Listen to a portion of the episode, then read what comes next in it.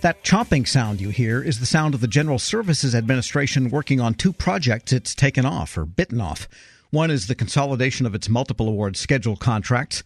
The other is establishment of a government wide electronic buying marketplace. Here with the industry take, Larry Allen, president of Allen Federal Business Partners. And for purposes of this interview, we'll just ignore the fact that the GSA sections that do this work are shut down at the moment. I guess, Larry, the industry has weighed in on the consolidation of schedules, telling GSA how it thinks it should happen.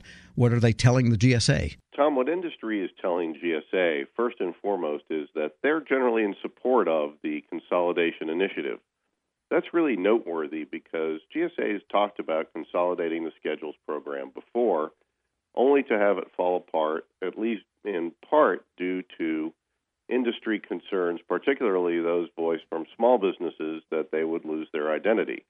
That's not happening this time. What industry is telling GSA, though, is that as good of a job as they're doing communicating the expected changes to industry, that's how much we'd like to see GSA focus on its own internal communications. GSA recently, for example, with its transactional data reporting initiative for scheduled contracts, communicated the intent of that project very well to industry, but didn't do such a good job with communicating it to their own COs. We all want schedules consolidation to work, so if it's going to work, it needs to be communicated equally well, both internally and externally. It sounds as if the culture of cross schedule communications isn't really in place at GSA. I mean, Schedule 70 and all the others were pretty much stovepipe programs because of the differences in the industries they serve. So maybe they've got some plumbing to do internally before they can communicate internally unquestionably, Tom, there is a lot of internal work that needs to be done on the terms and conditions and harmonizing those that you can while still retaining flexibility for specific areas that need it. But what can be done right now is the creation of a customer facing e commerce platform that will allow agencies to find what they're looking for from GSA more easily. I think that's the direction in which the agency is going. They need a 21st century technology customer based platform that makes it easy for their customers to find in plain English what they're looking for, and the internal plumbing, the consolidation that needs to take place across uh, Schedule 70 to Schedule 36 and all the others That'll come in time. Because when you think about it, some of the nomenclature of different industry segments, they may have the same word in common, like cable, but it would mean something totally different across agencies, across, excuse me, across industries. But it would be a common word for one whole set of programs, and that could really lead to confusion, I think. It can, and of course, we've seen that before as GSA has uh, sought to standardize on uh, part numbers, sought to standardize uh, product descriptions uh, people end up getting uh, Michelin tires when they thought they were getting uh, rubber erasers, things of that nature. So, you know, there's the potential for those types of snafus to happen.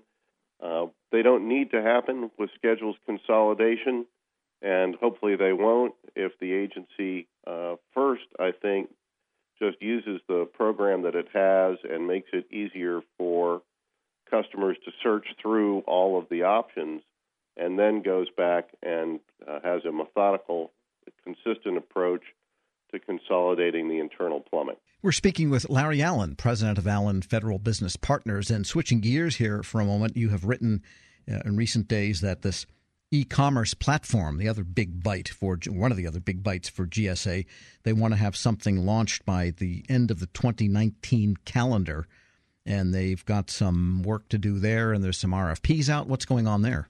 Tom, right now, uh, an RFI request for information just closed this past Friday, right before Christmas, uh, on which uh, industry was supposed to submit a lot of comments on things like whether there would be extra steps to take for micro purchase threshold buys that were made through a commercial uh, e-commerce platform. Um, we're hoping no in industry. We think a micro purchase threshold buy ought to be a micro purchase threshold buy, regardless of whether it's made at the corner store or through a commercial e commerce platform. So industry is having to weigh in on just what the terms and conditions surrounding commercial platform transactions might look like.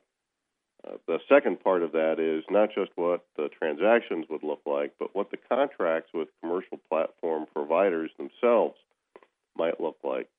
We're focusing on transaction levels, Tom, that are relatively small dollar level, $10,000 for the foreseeable future, although eventually GSA would like to take that higher. But the value of the contracts themselves is certainly going to be more than $10,000, at least industry hopes so. But we're talking about introducing a new uh, type of company into the federal market, at least as a contractor. And anytime you do that, uh, there's always some friction that needs to be worked out between what the government is used to having in a contract and what uh, a new set of contractors uh, is willing to accept and go for. So that's kind of where we are right now. When you say a new type of contractor, do you mean the operator of the platform that they eventually choose? Is this going to be like a giant software as a service type of deal? Well, there are going to be multiple platforms from probably some recognized names. Uh, you don't know who they are because there's no RFP out yet, although GSA is going to, I think, put a draft RFP out, Tom, in uh, April uh, and a final one soon after that. So, but we're talking about companies that do commercial e-commerce today: uh, you know, Amazon, Overstock, Staples, uh, Grainger, just to name a few. Uh, and those would be the companies with which GSA would award contracts to provide their commercial based e commerce systems for government buyers to buy from.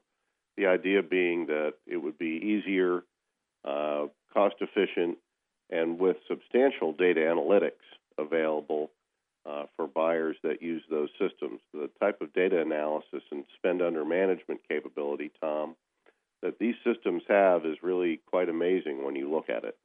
And there's also, in many cases, I think, a logistics capability in some of these. They know if they know what your consumption rate is of a certain commodity, they might be able to alert the agency that it's time to refill, say, and maybe not even have to alert them, just automatically send the order.